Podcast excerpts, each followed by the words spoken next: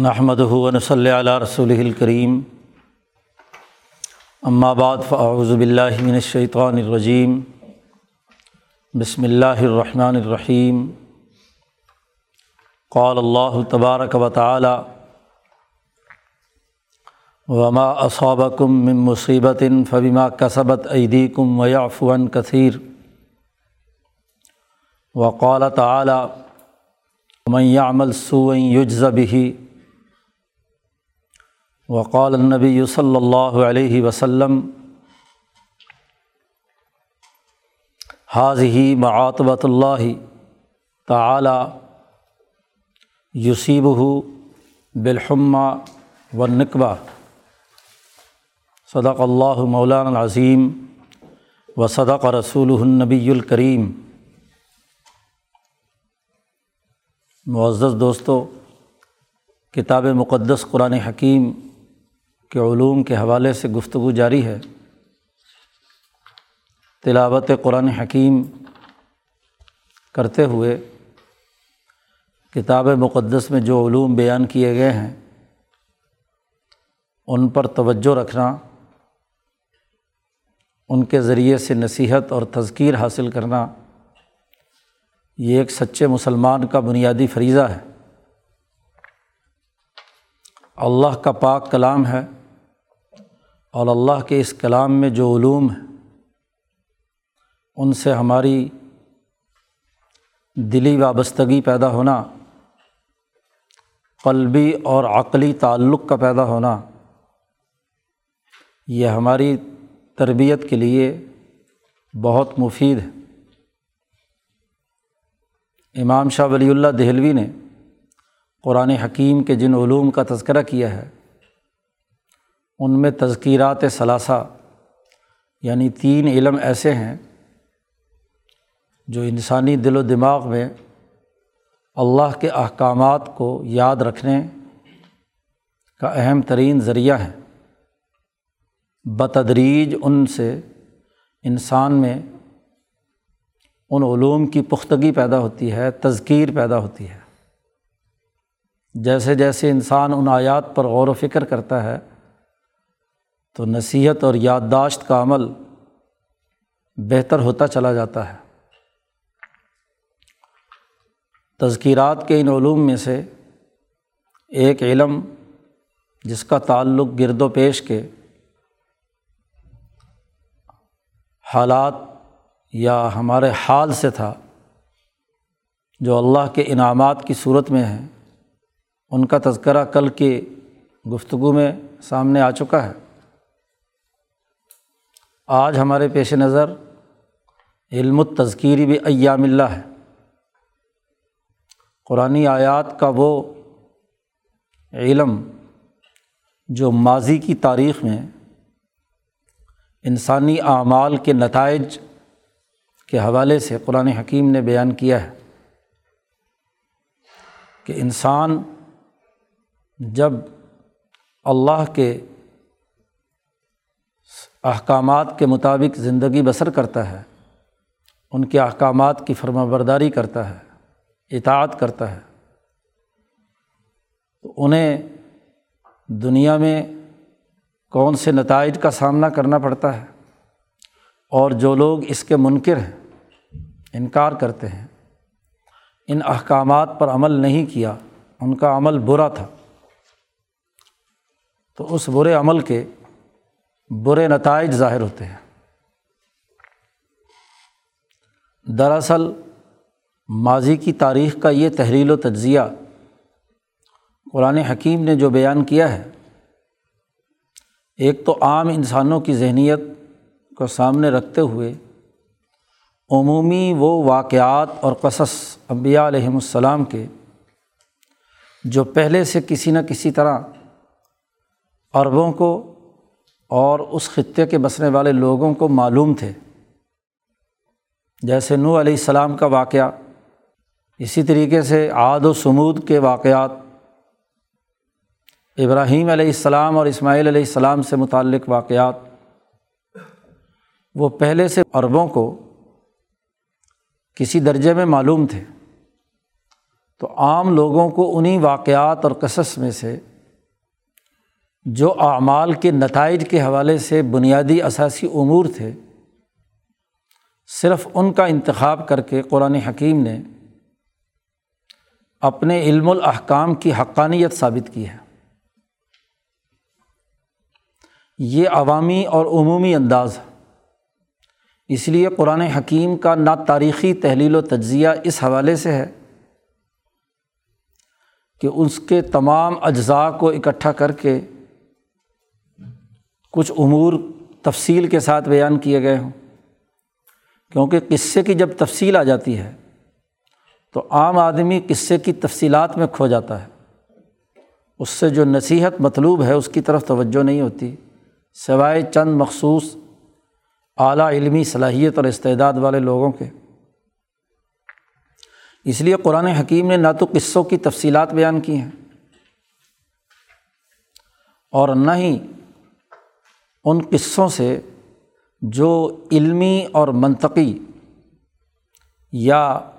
عمل کے نتائج سے متعلق جو بنیادی فلسفہ تھا اسے عام طور پر بیان کیا ہے، لیکن یہ واقعات جو اعمال کے نتائج کے اچھے یا برے ہونے سے متعلق ہے، اس کا تعلق ایک عالمگیر قانون اور ضابطے کے ساتھ ہے، اس کا تعلق قانون مجازات کے ساتھ ہے۔ جزا و سزا کا جو قانون اس کائنات میں اللہ نے جاری کیا ہے، اس پوری تاریخ کا تعلق اسی کے ساتھ ہے۔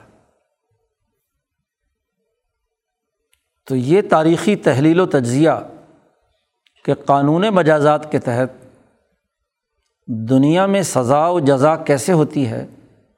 یہ ایک مستقل علم ہے۔ حضرت الامام شاہ ولی اللہ دہلوی نے اس قانون مجازات کی وضاحت کی ہے کہ آخر یہ دنیا میں سزا یا جزا انسانوں کے لیے کیوں ہے۔ من یعمل سوءا، جو برا عمل کرے گا برا بدلہ پائے گا، اور جو اچھا عمل کرے گا وہ اچھا بدلہ پائے گا۔ انسان جب اعمال کرتا ہے تو اس کے اچھے اور برے نتائج کیوں ظاہر ہوتے ہیں اور کیسے ظاہر ہوتے ہیں، یہ ان تمام واقعات کے مجموعی تحلیل و تجزیے سے سامنے آتی ہے بات۔ امام شاہ ولی اللہ دہلوی فرماتے ہیں کہ جو سمجھدار لوگ ہیں، دین میں رسوخ پیدا کرنا چاہتے ہیں، وہ اس قانون مجازات کو سمجھیں گے تو دین کا ایک وسیع اور جامع مطلب اور مفہوم سمجھ میں آئے گا۔ نیکی اور بدی کی دراصل حقیقت اور احکامات الہیہ کی حقانیت تبھی ظاہر ہوگی۔ جیسے علم الارتفاقات سمجھنا ضروری تھا،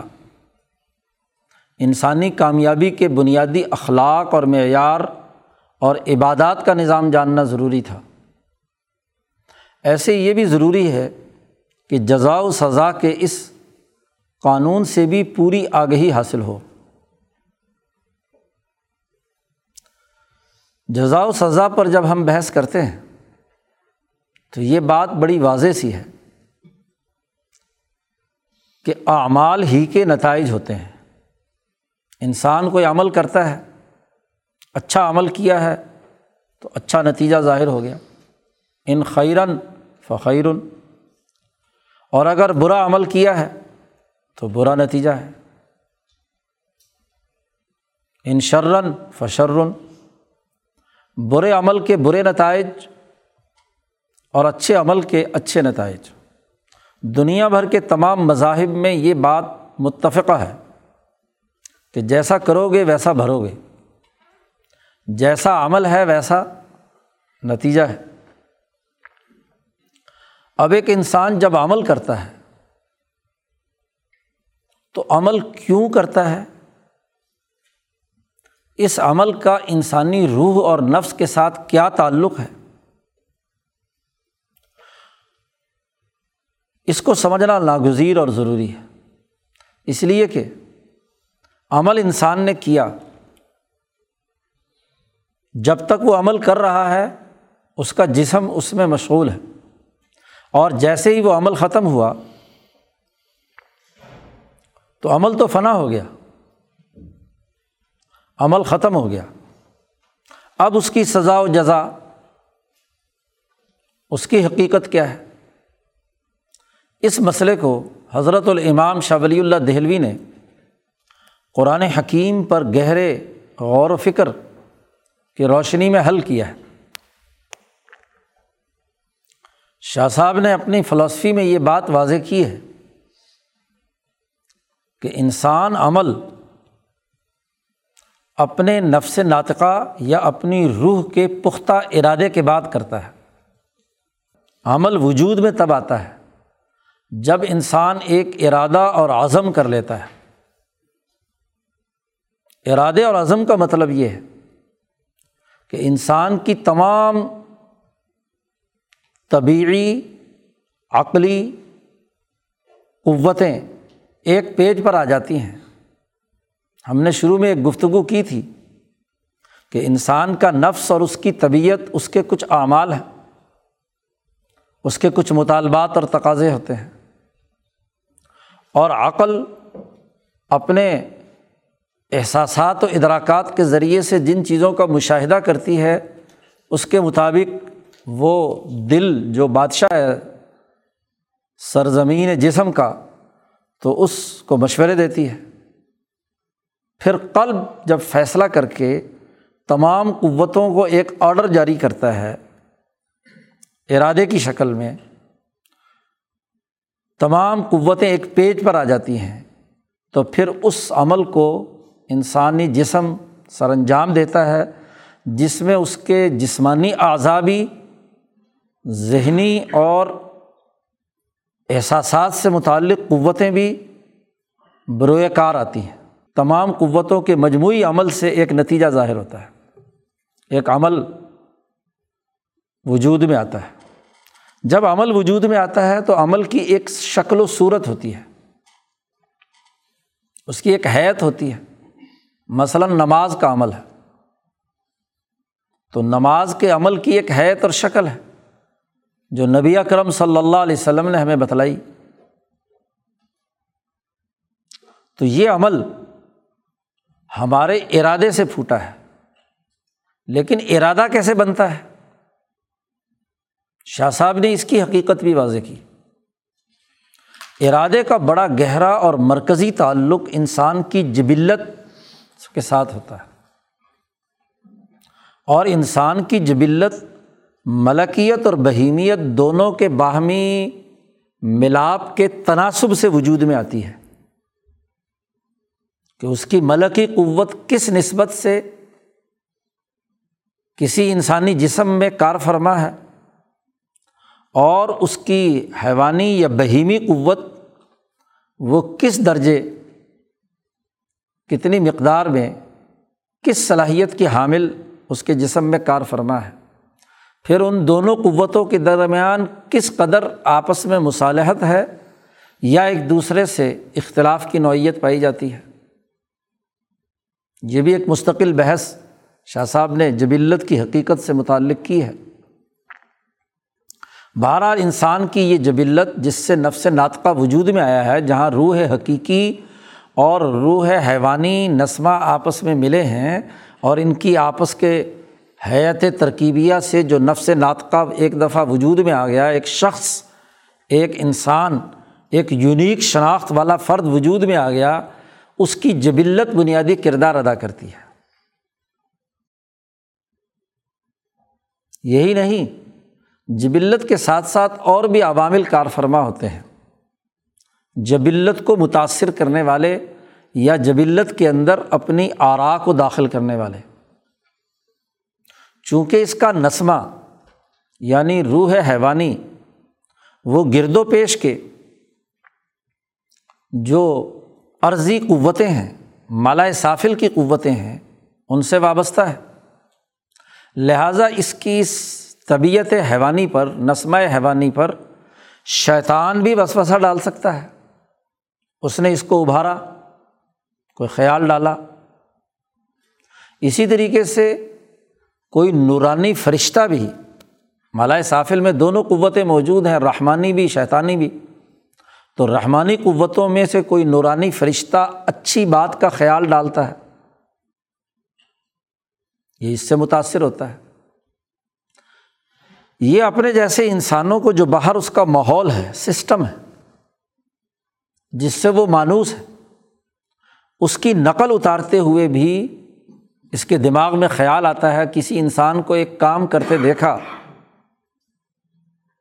تو اس کے دل میں خیال آتا ہے کہ یہ کام تو اچھا ہے، مجھے بھی کرنا چاہیے، کسی دوسرے کی تقلید کی صورت میں۔ تو دوسرے انسان کے ساتھ رہتے ہوئے اس سے مانوس ہونے کی وجہ سے، اس کی صحبت اور ماحول کی وجہ سے خیال آتا ہے اس کا۔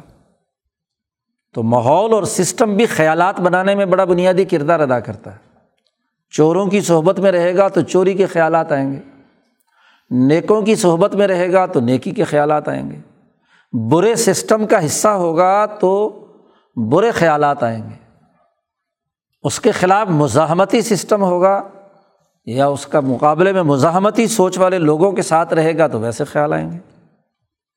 تو خیالات کو متاثر کرتے ہیں گرد و پیش کے انسان بھی، شیاطین بھی، فرشتے بھی۔ اس کے نتیجے میں جبلت اور فطرت ان خیالات کو سامنے رکھ کر ارادہ بناتی ہے، کیونکہ ارادہ خیالات کے مجموعے کا نام ہے۔ جب ایک بات کا ہمیں خیال آیا تو خیال تو محض خیال ہے، آیا اور گزر گیا، دوسری دفعہ آیا، تیسری دفعہ آیا، چوتھی دفعہ آیا، حتیٰ کہ آپ سوچتے ہیں کہ یہ خیال بار بار آ رہا ہے تو کیوں نہ اس کو کر لیا جائے۔ تو خیالات کے مجموعے سے ارادہ وجود میں آتا ہے، وہ ارادہ بنانے میں اثر انداز ہوتا ہے۔ اسی طرح انسان کی جو طبیعت اور اس کے کھانے پینے کے طور طریقے ہیں، وہ بھی اس کے خیالات پر اثر انداز ہوتے ہیں۔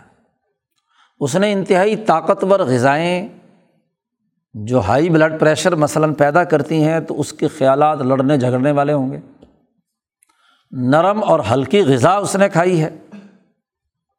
جو اس کے بلڈ پریشر کو نارمل یا لو رکھتے ہیں تو اور طرح کے خیالات آئیں گے۔ تو خیالات پیدا کرنے کے اسباب بہت سارے ہیں، چھ سات کے قریب شاہ صاحب نے بیان کیے ہیں۔ اس کے نتیجے میں انسان میں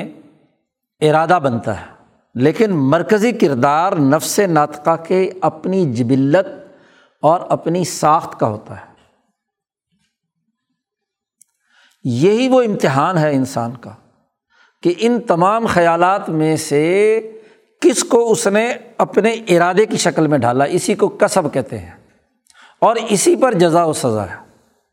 ورنہ خیال آنا، مثلا شیطانی وسوسہ آیا آیا اور گزر گیا، آپ کی طبیعت نے، آپ کی جبلت نے قبول نہیں کیا، قلب نے قبول نہیں کیا، ماحول میں لوگوں کو کرتے دیکھا، جھوٹ بولتے دیکھا، تو آپ کے دل میں بھی خیال یا وسوسہ آیا کہ اس نے جھوٹ بول کے کام نکلوا لیا، میں بھی کر لوں، لیکن آپ کی طبیعت نے قبول نہیں کیا، آپ کے قلب نے اس کی مزاحمت کی، تو آپ نے قصب نہیں کیا، تو اس پر کوئی گرفت نہیں ہے۔ اللہ تعالیٰ کسی کو مکلف نہیں بناتا مگر اس کی وسعت کے مطابق۔ یہ آیت جب نازل ہوئی تھی کہ ان تبدوا ما فی انفسکم او تخفوہ یحاسبکم بہ اللہ، کہ تمہارے نفسوں میں جو چیز چھپی ہوئی بھی ہے اور جو ظاہر بھی ہے، دونوں کا اللہ تعالیٰ تم سے حساب لے گا۔ تو صحابہ بڑے پریشان ہوئے، حضور صلی اللہ علیہ وسلم سے عرض کیا کہ ہم میں سے کون ہے جس میں ادھر ادھر کے برے خیالات نہ آتے ہوں؟ تو یہ تو بڑا کڑا امتحان ہے، اگر اس کا بھی حساب کتاب ہونا ہے تو ہم میں سے تو کوئی بھی اس میں کامیاب نہیں ہو سکتا۔ تو نبی اکرم صلی اللہ علیہ وسلم نے فرمایا کہ نہیں، جو قصد موقد، ارادہ عزم سے آپ نے کیا ہے، ورنہ خیال آیا، وسوسہ آیا، خیالات آتے رہتے ہیں۔ ظاہر ہے انسان میں یہ ساری صلاحیتیں ہیں، وہ ایک حیوانی اور طبعی خصوصیات بھی رکھتا ہے، ہاں جی، اس کے جسم میں شیطان بھی دوڑتا ہے، ہر انسان کا اپنا ایک شیطان ہوتا ہے، تو شیطانی وسوسہ آنا بھی اس کی ساخت کا حصہ ہے، اس پر گھبرانے کی بات نہیں ہے۔ تو یہ باہر کے ماحول سے متاثر ہوتا ہے، تو تو یہ بھی انسان کی طبیعت کا تقاضا ہے کہ باہر کی چیزوں کو دیکھ کر ان کی نقل اتارنا چاہتا ہے۔ ایجاد و تقلید اس کی خصوصیت ہے، تقلید، تو اس پر گھبرانے کی بات نہیں ہے۔ خیالات سب آ رہے ہیں، ہاں جی، ان میں اب آپ اپنے قلب سے، عزم سے کس خیال کو قبول کر کے اپنی جسم کی تمام قوتوں کو آرڈر جاری کرتے ہیں کہ اب اس خیال کے مطابق تمہیں عمل کرنا ہے۔ یہ آپ کا فعل ہے۔ لوگ کہتے ہیں نا جی اعمال اللہ میاں نے لکھے ہوئے ہیں، ہاں جی، ہر آدمی نے کیا عمل کرنا ہے، تو یہ اعمال لکھے ہوئے یہ ہیں کہ اس انسان کی ساخت کے مطابق، اس کی طبیعت کے مطابق، ہاں جی، اس میں یہ وسوسہ آ سکتا ہے، یہ خیال آ سکتا ہے، یہ لمم جس کو قرآن نے دوسری جگہ پر کہا ہے یہ آ سکتا ہے۔ تو یہ چیزیں ہر انسان کی جبلت اور فطرت کے مطابق اس کے لیے ودیت کی ہوئی ہیں۔ خیالات ہر طرح کے آئیں گے، اس پر گرفت بھی نہیں ہے، جزا و سزا بھی نہیں ہے، کیونکہ وہ تو اس کی تقدیر میں، اس کا وجود بناتے وقت، اس کا شخصیت تشکیل دیتے وقت، وہ تمام چیزیں اس کے سسٹم کا حصہ ہیں۔ سزا و جزا تب ہوتی ہے جب وہ کسب کرتا ہے، یعنی ان تمام تر خیالات میں، اب اچھا خیال بھی آیا، برا بھی آیا، طبیعت کے تقاضے بھی تھے، عقل نے بھی کچھ مشورے دیے، ہاں جی، باہر کے لوگوں کو، ماحول کو دیکھ کر بھی اس کے اندر کچھ چیزیں پیدا ہوئیں، لیکن ان تمام میں سے انتخاب یا ان میں سے کسی ایک کو منتخب کر کے اپنے جسم کی تمام عقلی، طبیعی، جسمانی تمام قوتوں کو آپ کا قلب جب آرڈر دیتا ہے کہ کر گزرو، یہی ارادے کا مرحلہ ہوتا ہے۔ اس ارادے پر سزا و جزا ہے۔ وہ جو کہتے ہیں نا کہ ارادے سے ثواب ملتا ہے، ارادے سے عقاب بھی ملتا ہے، یاد رکھو۔ تو جب یہ ارادہ کیا ہے، یہ انسان کا کسب ہے۔ اس کو اللہ نے کہا ہے کہ بلا من کسب سیئۃ، جس نے برائی کمائی، کسب کیا، پیشہ کیا اپنے عزم اور ارادے سے، اور پھر اس ارادے کے مطابق اس نے عمل کیا، تو جو ارادہ برا ہے تو عمل بھی برا ہے۔ اسی کو حضور نے واضح کیا، انما الاعمال بالنیات، کہ اعمال کا دار و مدار نیت اور ارادوں پر ہے۔ تو ارادہ برا باندھا تو عمل برا ہوا، ارادہ اچھا باندھا تو عمل اچھا ہوا۔ تو اعمال کا دار و مدار اس کے ارادے اور قلب کی نیت سے ہے، اور قلب اور ارادے کی نیت ان خیالات کے مجموعے سے وجود میں آتی ہے جو چاروں طرف اس کے بکھرے ہوئے ہیں، ان میں سے وہ کس کا انتخاب کرتا ہے۔ خاص طور پر ایک انسان انسانیت کے دائرے میں ہو تو برا خیال آنے کے بعد اس کی اپنی روح ہی، اس کا اپنا ضمیر ہی عمل سے پہلے اس کے نقصانات بھی واضح کر رہا ہوتا ہے، لیکن اس کے باوجود ایک انسان کسب کر رہا ہے اپنے ارادے سے، تو ظاہر ہے سزا تو ہونی چاہیے۔ اچھا، عمل پھوٹتا ہے ارادے سے، اور ارادے بنتے ہیں خیالات کے مجموعے سے۔ ایک تو یہ شاہ صاحب نے اس کی حقیقت واضح کی، اور دوسرا یہ کہ یہ جب عمل کر لیا، ارادہ کر چکے، عمل کر لیا، اب عمل کرنے کے بعد عمل کی جو ظاہری شکل ہے وہ تو فنا ہو گئی۔ کسی نے چوری کی، چوری کا عمل مکمل ہو گیا تو عمل نظروں سے غائب ہو گیا، کیا اب یہ عمل فنا ہو گیا ہے؟ قرآن اور نبی کی تعلیمات اس حقیقت کی نشاندہی کرتی ہیں کہ عمل فنا نہیں ہوتا۔ جس نفس ناطقہ سے، جس روح سے ارادہ بنا تھا، اس ارادے نے انسانی جسم کو ابھارا، انبعاث کیا کہ تم یہ عمل کرو، تو عمل کی پیدائش ہوئی۔ اس عمل کی پیدائش ہونے کے بعد جب یہ وجود میں آیا تو یہ فنا نہیں ہوتا، ظاہری جسم سے تو فنا ہو گیا۔ ظاہر ہے کہ ایک وقت میں انسان ایک عمل کرے گا، دوسرے عمل میں شروع ہوگا، تو پہلے والا عمل کا ٹائم ختم ہو گیا، نماز پڑھی، نماز مکمل ہو گئی۔ اب یہ عمل واپس لوٹتا ہے، جس کو شاہ صاحب کی اصطلاح میں عود کہا جاتا ہے، کہ یہ عمل لوٹ کر دوبارہ اس نفس کے ساتھ وابستہ ہو جاتا ہے، لوٹ کر دل پر نقش ہو جاتا ہے، کیونکہ انسانی دل ایک ایسا وجود ہے کہ جو بھی ارادہ کیا جائے یا جو بھی عمل کیا جائے وہ دل کی تختی پر نقش ہو جاتا ہے۔ نبی اکرم صلی اللہ علیہ وسلم کی حدیث ہے، آپ صلی اللہ علیہ وسلم نے فرمایا کہ تم پر فتنے ایسے آئیں گے جیسے چٹائی بنتے وقت ایک تنکے کے بعد دوسرا تنکا آتا ہے اور وہ ایک دوسرے میں گندے ہوئے ہوتے ہیں۔ چٹائی بنانے والا ایک تنکے سے بنائی بھر کرتا ہے، دوسرا تنکا آتا ہے تو اس کو مخالف سمت میں اسے باندھ دیتا ہے تو چٹائی بنتی ہے۔ ایسے فتنے آئیں گے ایک دوسرے سے جڑے ہوئے، دل پر اثر انداز ہوتے ہیں۔ اب وہاں لفظ استعمال کیا ہے کہ جس کے دل نے وہ فتنے کا پانی پی لیا اور وہ عمل جذب ہو گیا، تو اگر برا عمل تھا اور برے عمل کو اس نے جذب کیا اس کے قلب نے، تو ہوتے ہوتے برے عمل کے جو تنکے جڑتے جا رہے ہیں، تہ بتہ ہوتی جا رہی ہے، وہ اس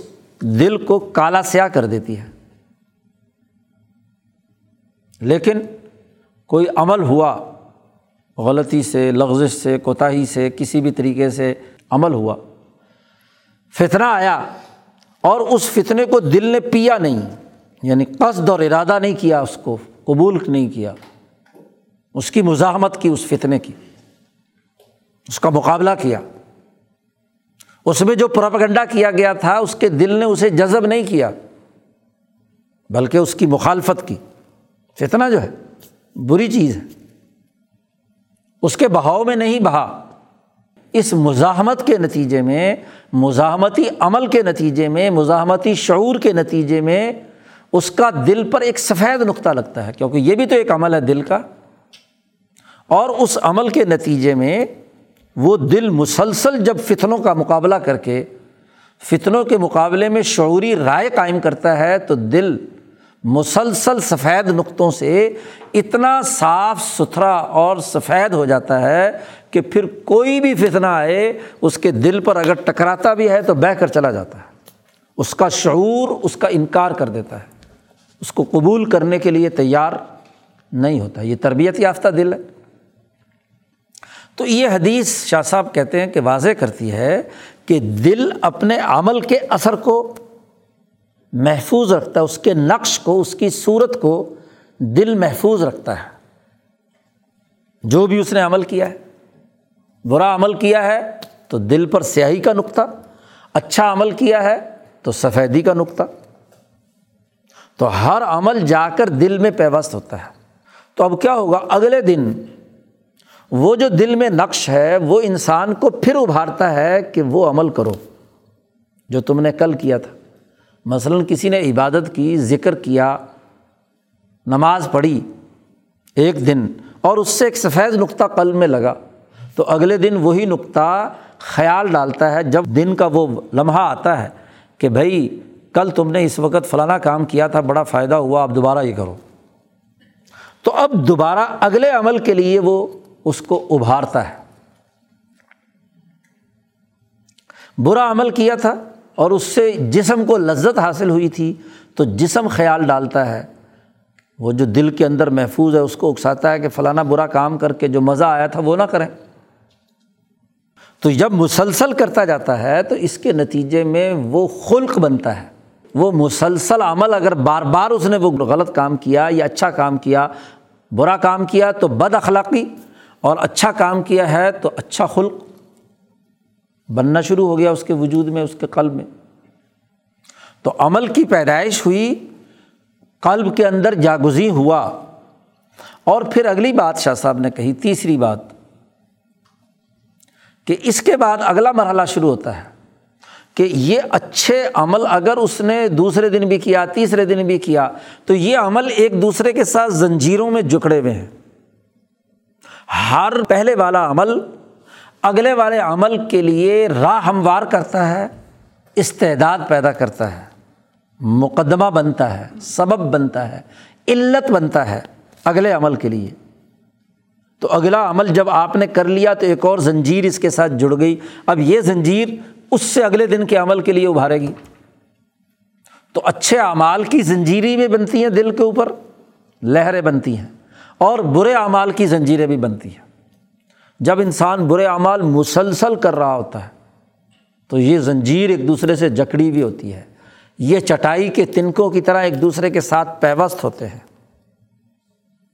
اور اس کے مجموعے سے اچھا خلق یا برا خلق وجود میں آتا ہے۔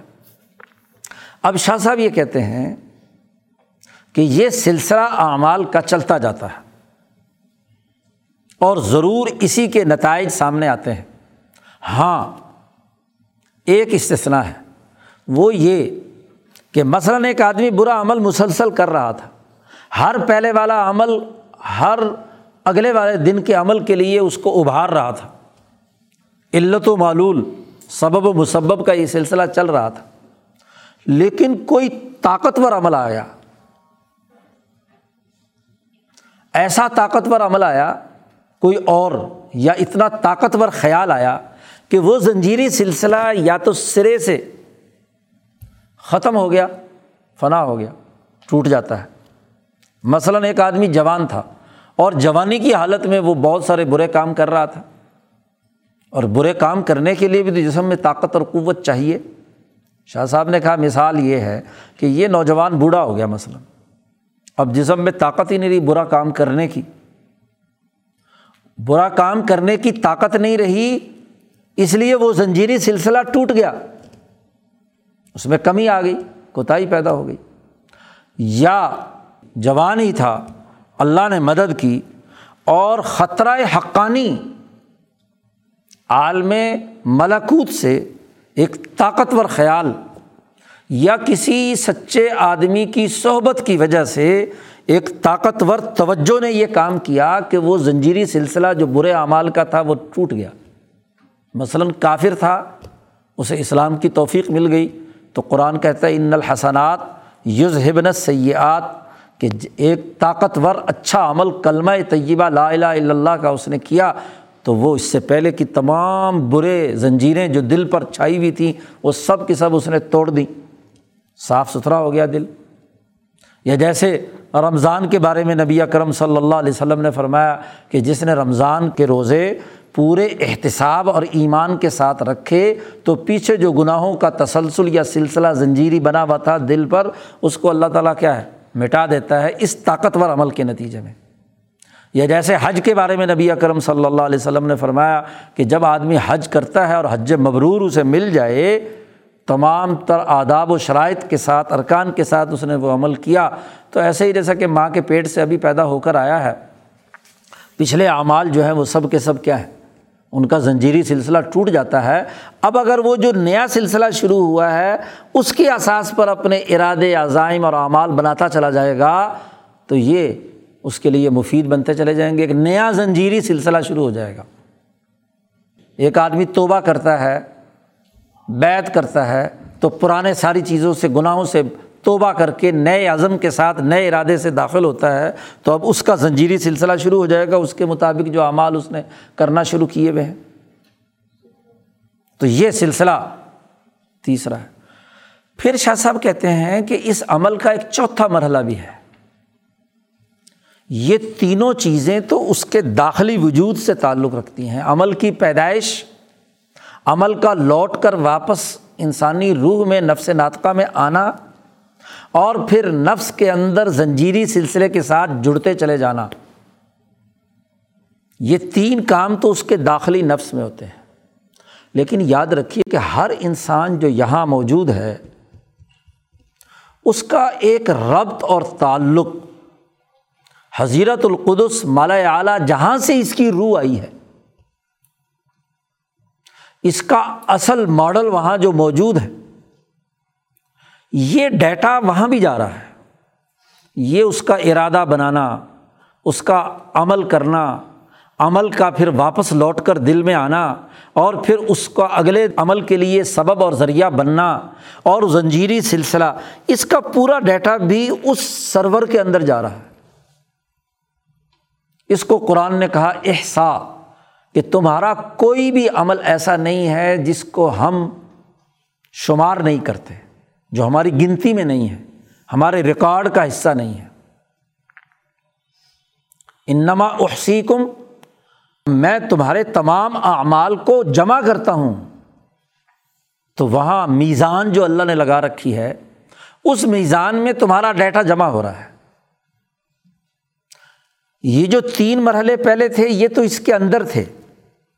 اور چوتھا اس کا اس مرکزی نظام کے ساتھ جو پوری کائنات کو کنٹرول کرنے کے لیے اللہ نے قائم کیا ہے، اور ہر فرد کی جو یونیک آئی ڈی ہے وہاں محفوظ ہے، اس کے ڈیٹا بیس میں اس کا پورے اعمال، اچھے برے، کس وقت کس لمحے پرانے اعمال کا زنجیری سلسلہ ٹوٹا، نئے اعمال شروع ہوئے، وغیرہ وغیرہ، اس کا ایک ایک چیز وہاں پر محفوظ ہے، اس کی روح میں بھی، اور وہ جو اللہ پاک نے وہاں میزان ہے اس کے اندر بھی۔ اس کو آج کل سمجھنا بڑا آسان ہو گیا، یہ موبائل نے چیزیں سمجھنی بڑی آسان کر دی۔ ایک تو خود موبائل کا اپنا ڈیٹا بیس ہے جس کے اندر ساری چیزیں آ کر ریکارڈ ہو رہی ہیں، اور اب تو اس نیٹ نے کیا ہے،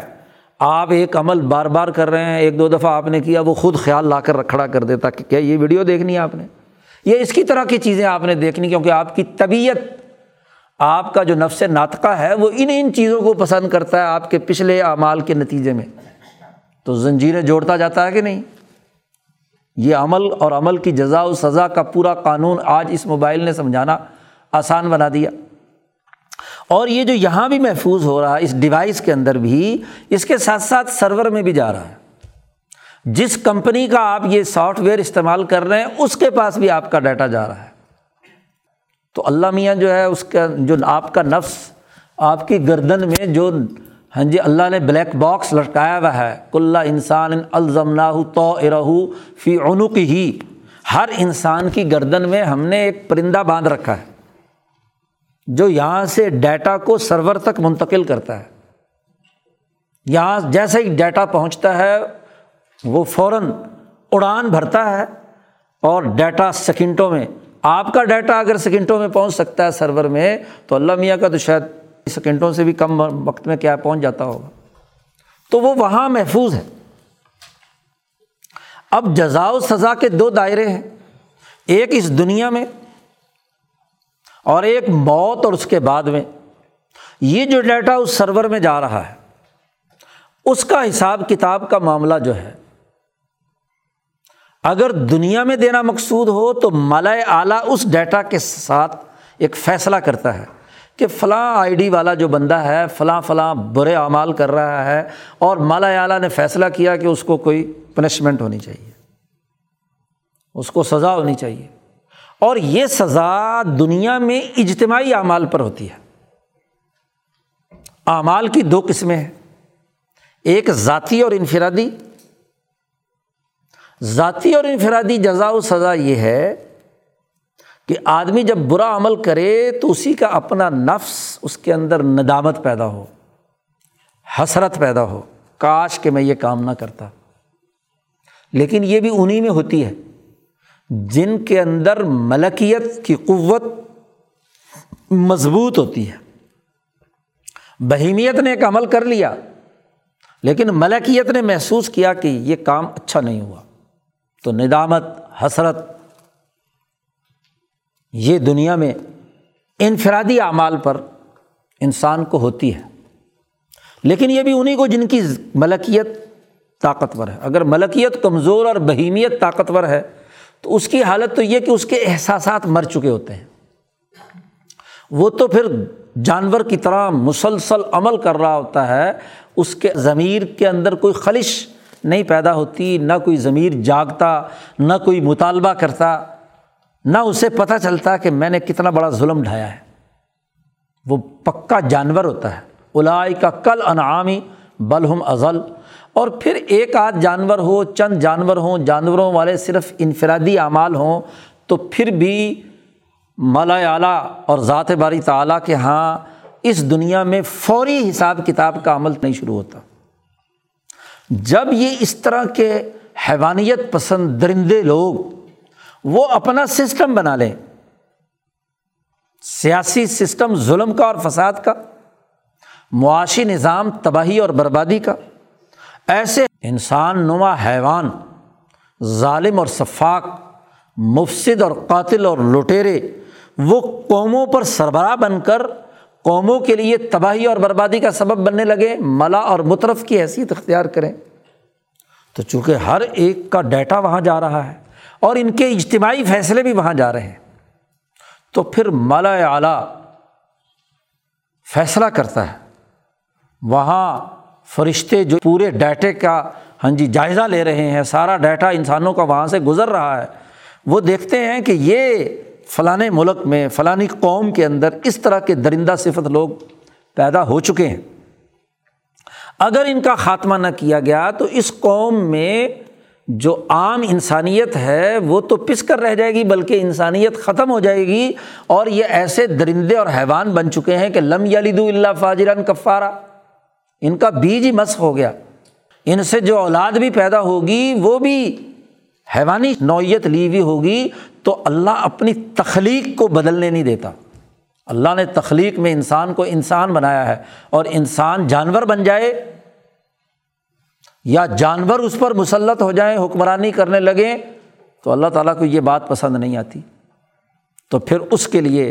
اللہ تبارک و تعالیٰ ان کی سزا کا فیصلہ کرتے ہیں، اور سزا کے بھی پھر کئی طریقے ہیں۔ ایک شکل یہ ہے کہ ان ظالموں کے مقابلے میں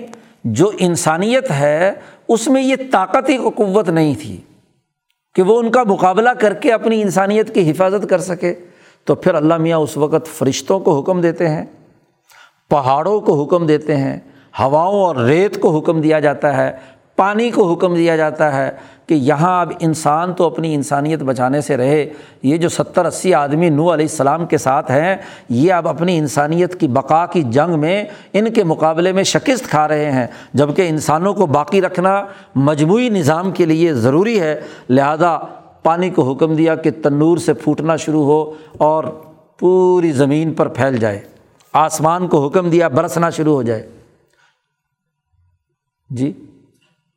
اے آسمان برسا دے پانی، یا سماؤ اقلعی، اور پورے زمین کو کہا کہ تم بھی اپنا جو کچھ ہے اسے باہر نکال دو، تو تمام چیزیں وہ میدان میں آ گئیں اور ان تمام نے مل کر اس کو سزا دی، چونکہ ان کا ڈیٹا وہاں محفوظ تھا، اس کے نتیجے میں ان کی درندگی اور حیوانیت ثابت ہو گئی تھی۔ اور نوح علیہ السلام اور ان کے ساتھ ستر اسی آدمی جو ہیں مثلاً، انہوں نے نیک اعمال کر کے مقابلہ کیا، مزاحمت کی، فتنوں کو قبول نہیں کیا، ہاں جی ان ملا اور مترف کے خلاف جدوجہد اور کوشش کی، ان اچھے اعمال کا ڈیٹا موجود تھا وہاں، تو ان کو بچایا گیا، ان کو کہا کشتی بناؤ اور اس کشتی میں ہاں جی اپنے آپ کو سوار کرا لو، اس عذاب کے دائرے کے اندر تمہاری بچت ہو جائے گی، جی اور یہ جو عذاب آتا ہے اس طرح کا، یہ بھی جو قوم جس جگہ پر بستی ہے وہاں کے عالم اسباب کے تناظر میں آتا ہے۔ امام شاہ ولی اللہ دہلوی نے تمام گزشتہ واقعات انبیاء علیہ السلام کے آئے ہیں ان کا تحلیل و تجزیہ کر کے بتلایا ہے۔ مثلاً وہ نوح علیہ السلام کی قوم ایک پہاڑ کے قریب رہتی ہے، جہاں عام طور پر آسمان سے بارشیں برستی رہتی ہیں، جہاں عام طور سے چشمے پھوٹ کر پانی وہاں سے نکلتا ہے، تو جو قریب ترین سزا کا وہاں ذریعہ بننا تھا وہ بنایا۔ اور عاد و ثمود جو صحرا میں ہیں یا وہاں بھی قریب کے خشک پتھروں کے پہاڑوں میں ہیں، تو وہاں قریب ترین سزا کیا تھی؟ صحرا کے اندر ریت، جی وہ گھٹائیں جو کالی سیاہ اتری اور انہوں نے آ کر ہاں جی ہر چیز کو تہس نہس کر دیا۔ اور قوم ثمود جو خشک پہاڑوں میں تھی، وہاں پتھروں کی بارش ہاں جی ہوئی اور اس کے ذریعے سے کیا ہے وہ ختم کی گئیں۔ تو قرآن حکیم کہتا ہے کہ جہاں جہاں جیسے جیسے اسباب تھے، کیونکہ اسباب کا پورا نظام کو توڑ کر کوئی سزا جزا نہیں ہوتی، تو وہاں یہ سزا و جزا کا عمل ہوا۔ اور جب انسانیت اس قابل ہو گئی کہ وہ اپنی انسانی بقا کے لیے کردار ادا کر سکے، اب فرعون کے مقابلے میں کردار ادا کرنے کی اہلیت اور صلاحیت بنی اسرائیل میں غلامی کی وجہ سے نہیں تھی، اس لیے وہاں جو عذاب آیا وہ بحر قلزم میں فرعون کے غرق ہونے کا تھا اور اس پوری قوم کو وہاں سے نجات دلانے کا تھا۔ اور جب یہ قوم یہاں آ گئی، آزادی اور حریت کے ماحول میں رہی، موسیٰ علیہ السلام نے کہا طاقت اور قوت پیدا کرو، اب جو قوم عمالقہ تمہارے شہر پر قابض ہے اس سے تمہیں اب قتال کرنا ہے، لڑائی لڑنی ہے، حقوق کے لیے تمہیں جہاں تک ضرورت تھی،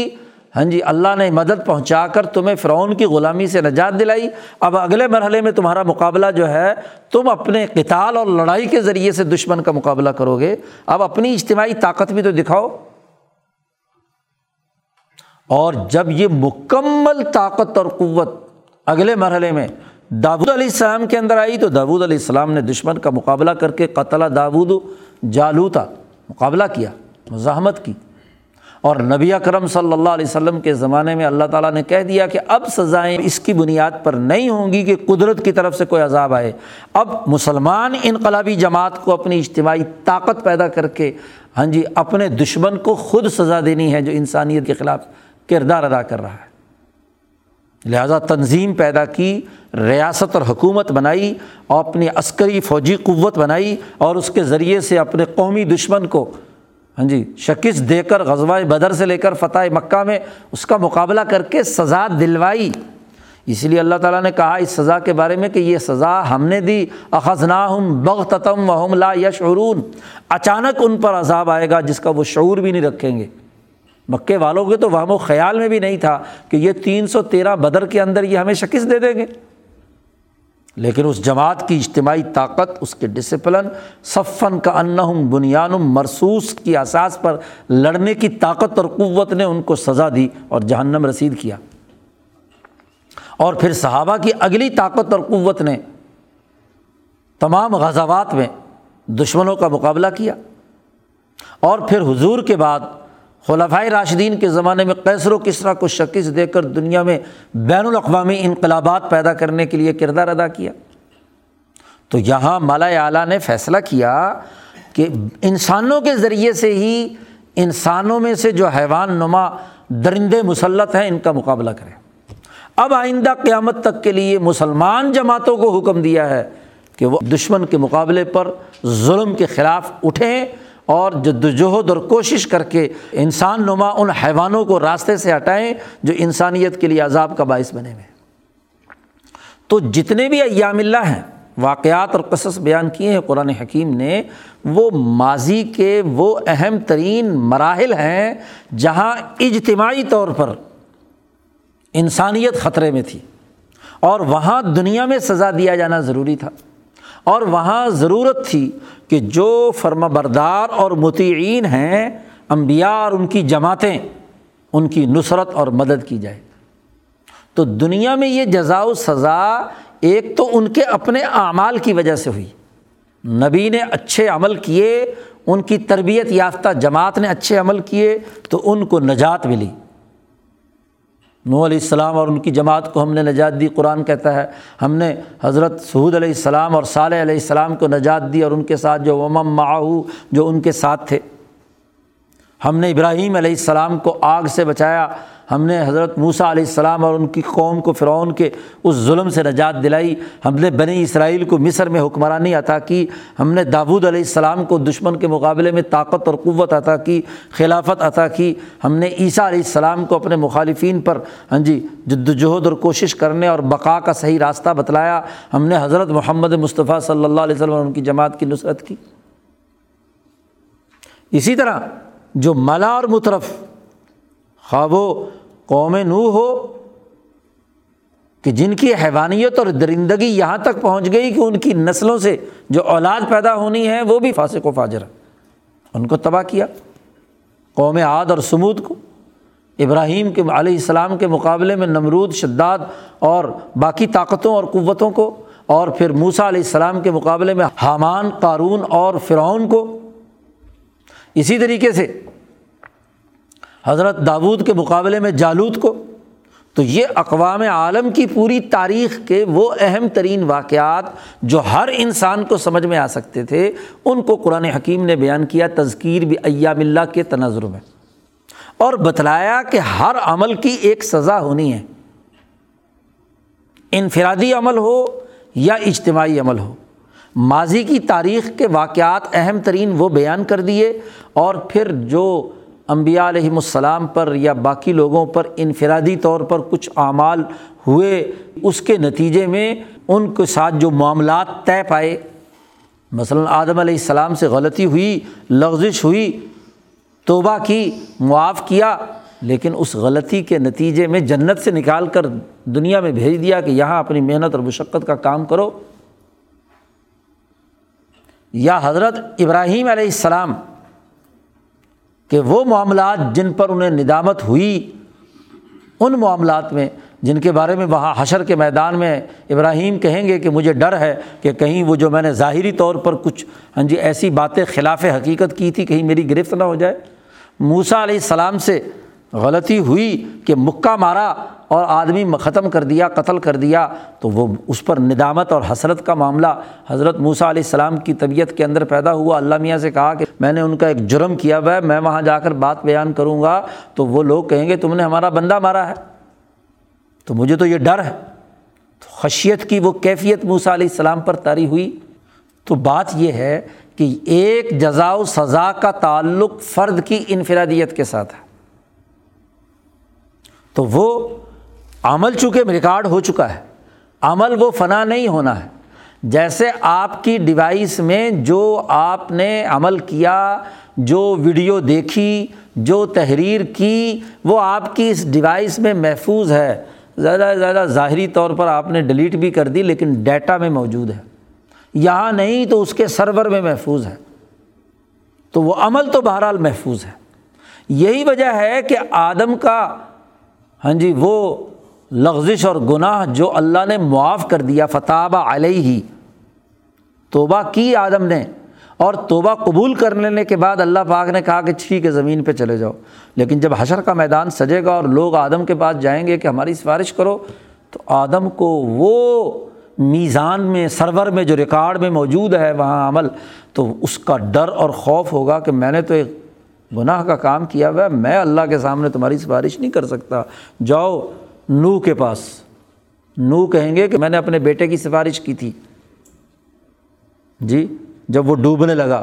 تو مجھ سے تو یہ لغزش ہوئی بھی ہے، جاؤ ہاں جی ابراہیم کے پاس، ابراہیم کہیں گے میں نے تو ہاں جی سارا کے بارے میں کہا تھا میری بہن ہے، ہاں جی یہ مجھے تو وہ نظر آ رہا ہے، وہ سرور کے اندر سب کچھ نظر آ رہا ہے، وہاں ڈیٹا پتہ چل رہا ہے کہ یہ چیز موجود ہے، تو مجھے تو وہ یاد آ رہا ہے، اس لیے میں یہ سفارش نہیں کر سکتا، جاؤ موسیٰ کے پاس، موسیٰ علیہ السلام اپنا مکہ یاد کریں گے۔ تو ہوتے ہوتے نبی اکرم صلی اللہ علیہ وسلم کی ذات گرامی ہے، امام الانبیاء حضرت محمد مصطفیٰ ہیں کہ جو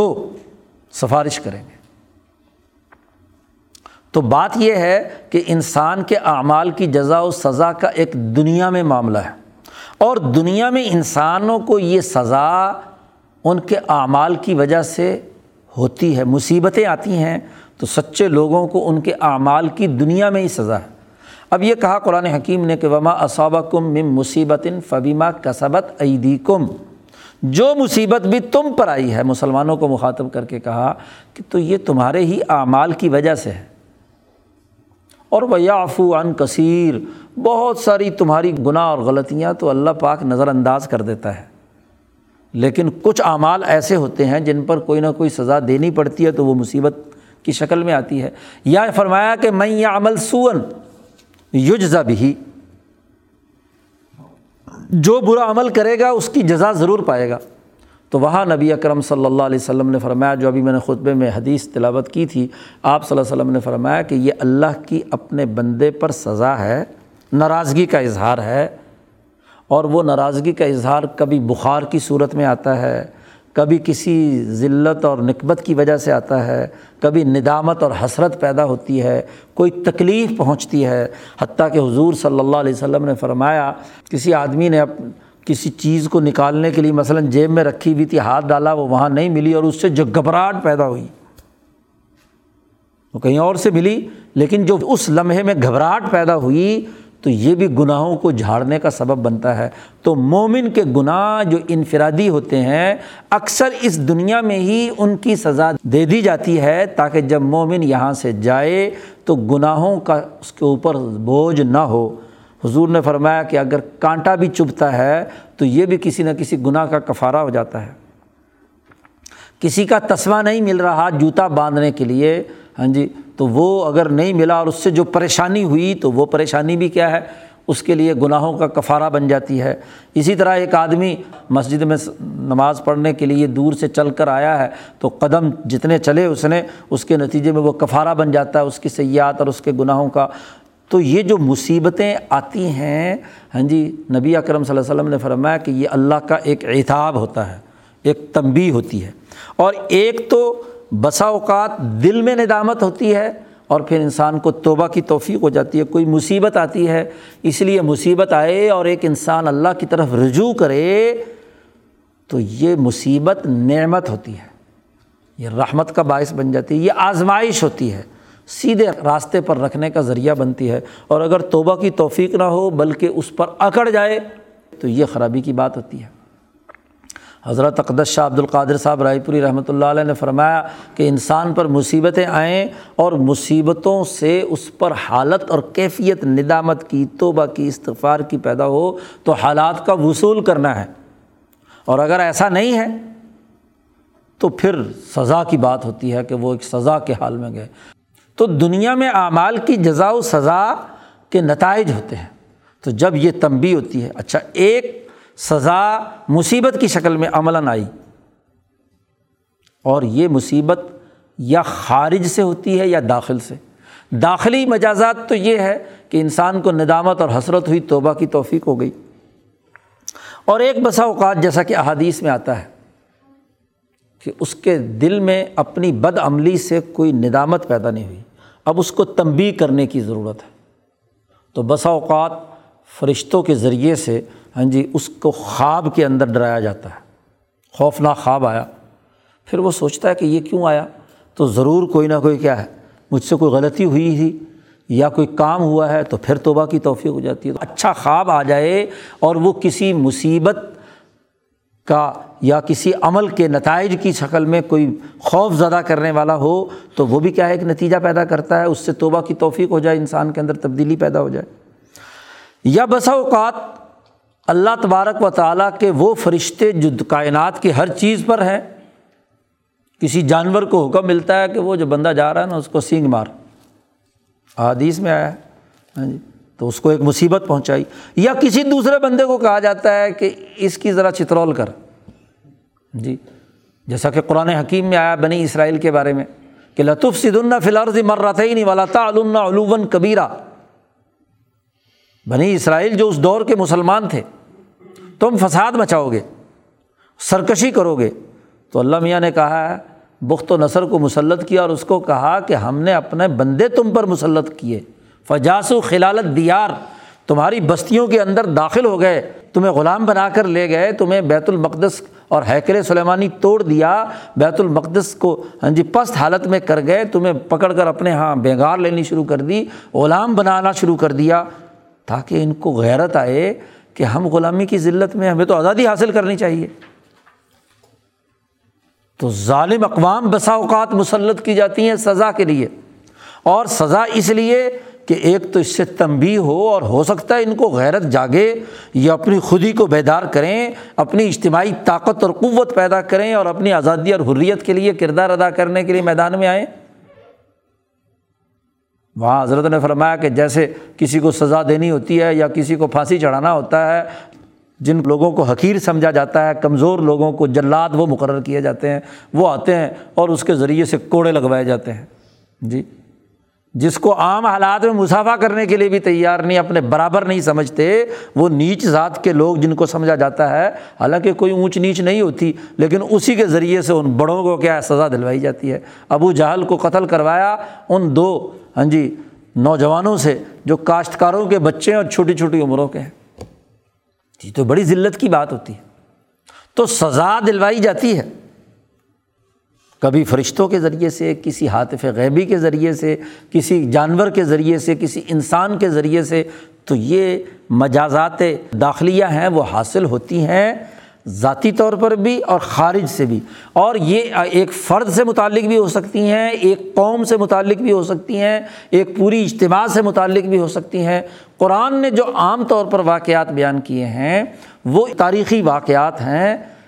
اجتماعی طور پر قوموں کے جو حالات ہیں، ان کے حکمران طبقے، ملا اور مترف، اور ان کے انبیاء، سچی جماعتوں کے سربراہ اور ان کے بنانے والے، ان کے حالات کے تناظر میں قرآن حکیم نے اپنی بات سمجھائی ہے۔ لیکن یہ پورا کا پورا عمل دنیا میں جزا و سزا کے ایک قانون کے ساتھ مربوط ہے، اس کو کہتے ہیں علم التذکیری بآلاء اللہ۔ یہ علم سب سے پہلے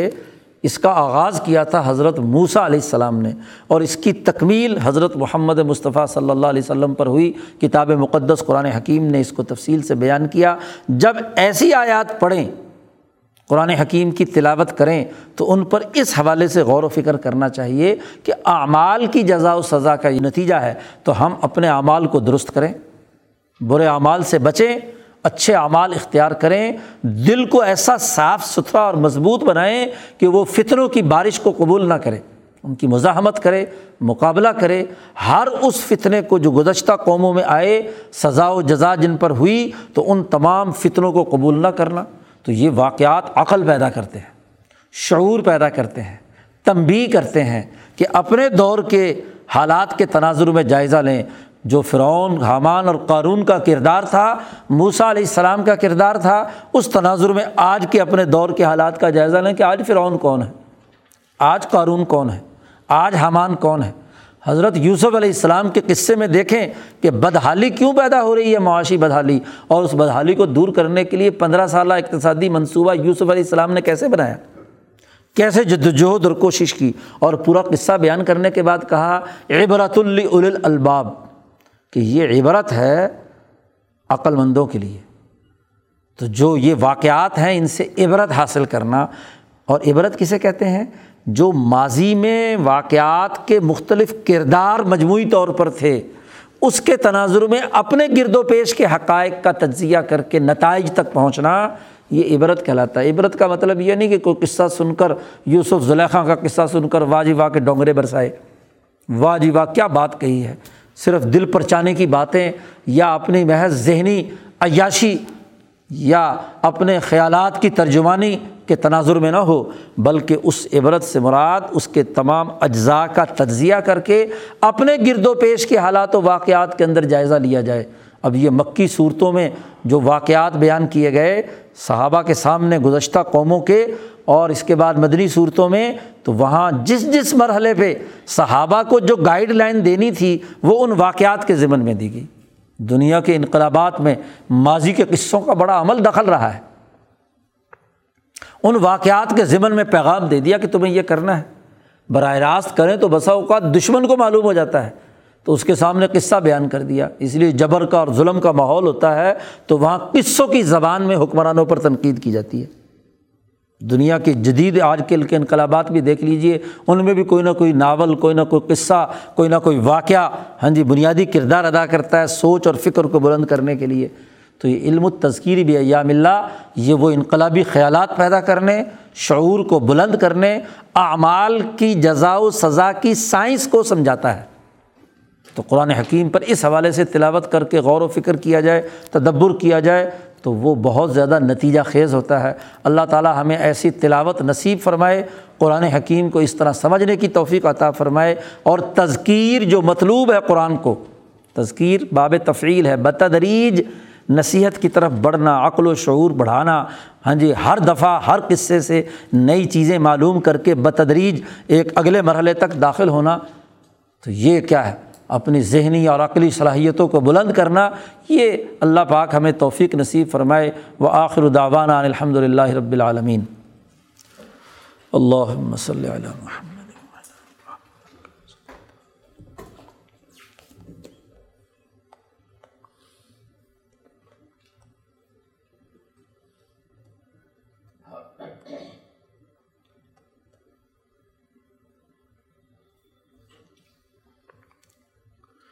اجمعین۔